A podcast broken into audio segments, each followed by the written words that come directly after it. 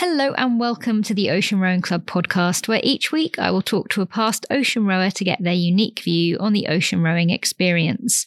My guest this week is Matthew Gaskell. Hi, Matt. Please introduce yourself. My name is Matt Gaskell, and as part of the Ocean 5, I entered the 2019 Talisker Atlantic Challenge and broke the world record for the fastest five man crossing of the Atlantic in a time of 35 days and 19 hours, uh, a record that still stands two years later. We like to start with the big one. Why did you want to row across an ocean? Um, it certainly wasn't my plan. It wasn't something I'd ever necessarily thought about before. I'd done various big trips before, quite a lot of mountaineering around the world, I'd skied to both poles, but I'd never done anything on the water.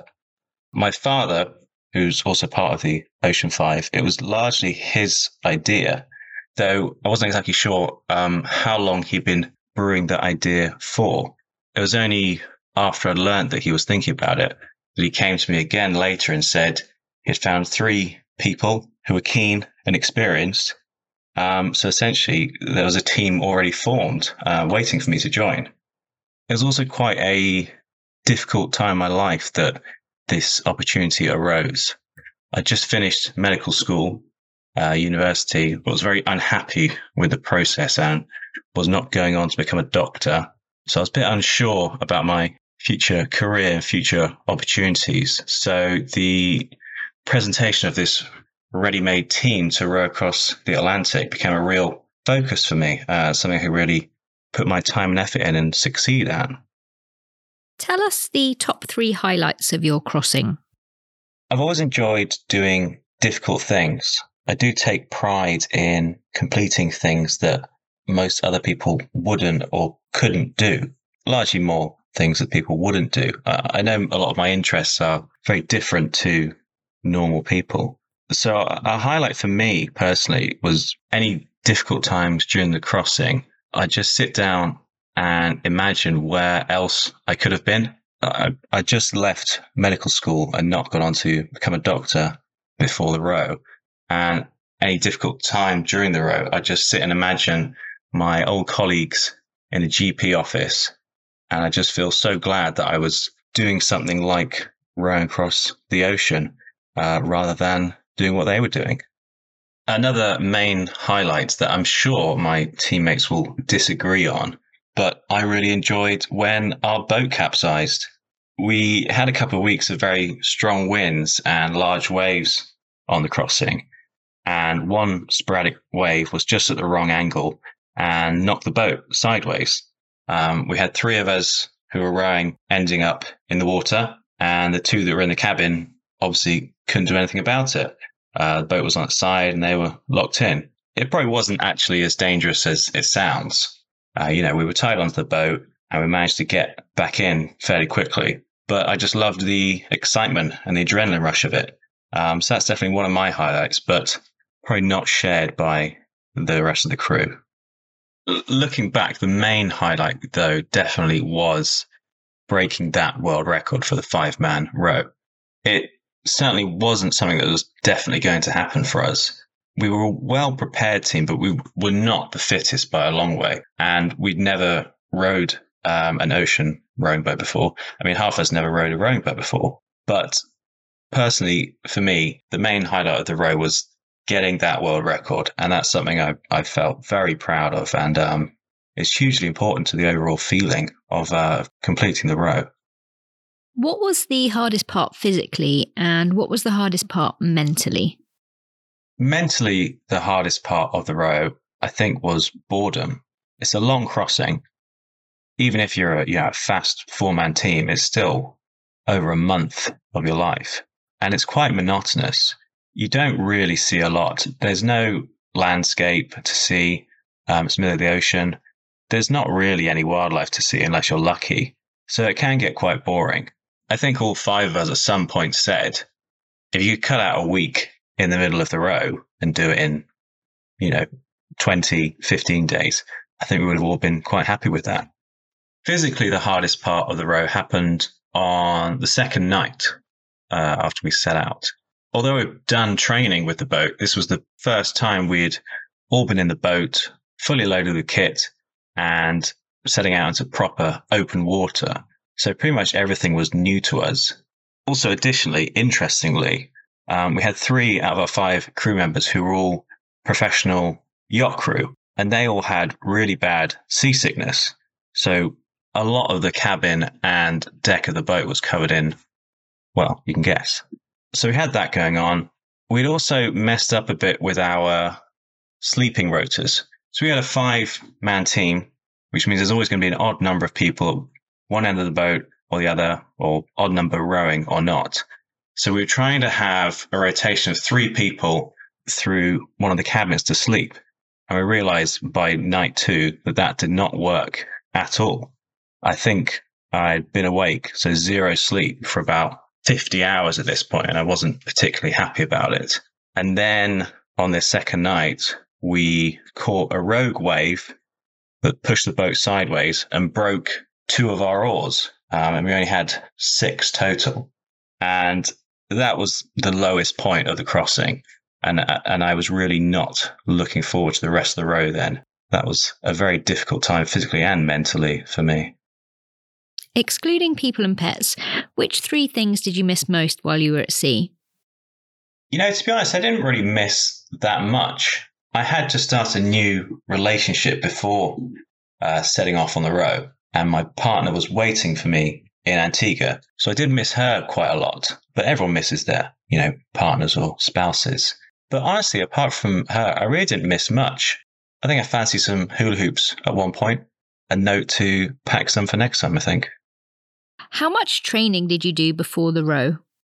We had to do a certain number of mandatory training courses for the Talisker requirements. Uh, I think these were, you know, sea survival course, a radio course, a first aid course. One of them was the RYA basic navigation course. Uh, I'm sure the organizers have had endless conversations about what level of navigation you need to, to do the crossing. But I felt that that course would, would not have prepared me if I was doing the row solo. Luckily, though, for us, we had three members of our crew who were captains on super yachts who did that for a living. So I personally didn't worry too much about um, the navigation with having them on board. In terms of practical training, we spent most of our time with our boats in the Solent and around the Isle of Wight, um, which is quite a good place. There's you know some strong currents, some waves around. Um, we did have a few close calls with large cargo ships, but luckily no one got hurt, so everything was fine there. Something we didn't do that I think would have been useful looking back and, and may now be a requirement for the Talisker race would have been to do a, a longer practice row, expedition style of, say, four or five days. Um, you know, a dress rehearsal with all the kit packed on board and knowing that you're not going to be able to just pop home in a couple of hours. Um, really get your mindset ready for doing a, a very long crossing. Um, so looking back, that's something I wish we had done. Did you suffer from any injuries, sores, nasties, or sickness? We had a few injuries like any other team. One guy spilt boiling water on his foot, got a bit of a bad burn. Another guy got an infected blister from wearing his shoes all the time. It eventually turned into a tropical ulcer. As I said before, the interesting thing is that um, the three of our crew who were professional yacht members all got really bad seasickness, um, whereas us non-yachties didn't. So that was an interesting uh, sickness. And then just the standard sore bums um, that everyone seems to complain about on the row, cured quite nicely by just being naked all the time. Can you think of three songs which remind you of your row? I didn't really listen to a lot of music on the row. I did bring an MP3 player with some documentaries and podcasts on. Um, I listened to that for a while, uh, but it got salt water in after too long and stopped working. Some of the guys did like having a speaker on deck to play music, but the problem with having five people on board is you're never all going to be able to agree on type of music that everyone likes. Also, whenever you're rowing, someone else is sleeping. Um, so playing loud music doesn't fit too well with that either. So I don't think music played a huge role for our five man team uh, in the crossing. I think that would be an interesting question to ask a solo rower, though. They'd probably have a very different point of view about music uh, on their crossing. Did you suffer from any post adventure blues? I don't think so. It was a weird time for me finishing the, the row. I I was between jobs, so I didn't really have anything concrete to come back to. Plus, I had a few weeks holiday in the Caribbean with my new girlfriend. So it wasn't like I was back in the office two days later looking at spreadsheets or whatever people do in offices. Also, if your listeners remember, the coronavirus happened that year. It was actually in Antigua a couple of days after the row that I first heard about it.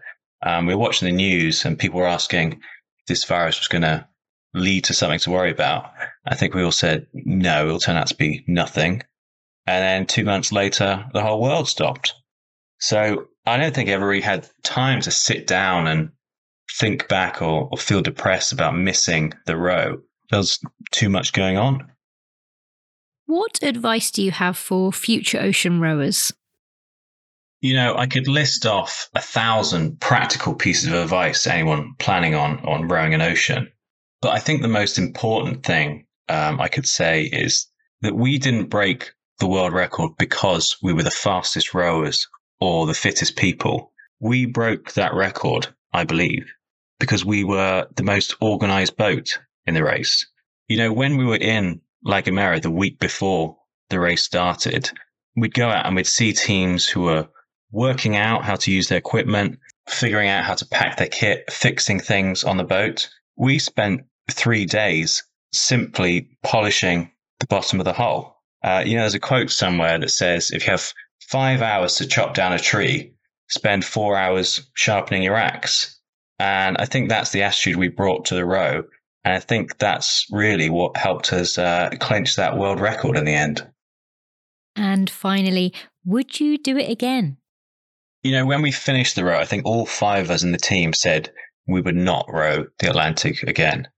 Uh, it was a bit boring. It was a bit painful and we'd done it and we got a world record. So I don't know what we would gain from doing it again. However, I am now putting together a boat to row the Pacific and hopefully break the world record for that crossing. Not all of the original Ocean 5 crew have come back for that. So they were very clear about not rowing an ocean again. But, you know, it's a different ocean. We'll have a different team. We're different boats and hopefully a new world record. So I think that's different enough to be exciting. Huge thank you to Matt for sharing his story and all of his advice, and the best of luck as he prepares for his Pacific crossing in 2024 and takes his shot at the world record. If you're an ocean rower and would like to share your story, please get in touch, the Ocean Rowing Club at gmail.com or via Instagram at the Ocean Rowing Club. If you're enjoying the podcast, don't forget to rate and review and give it five stars on Apple Podcasts and Spotify, and like, share, and recommend it to all of your friends. And don't forget to join us again next week when we discuss disharmony within the crew. Toodle pip!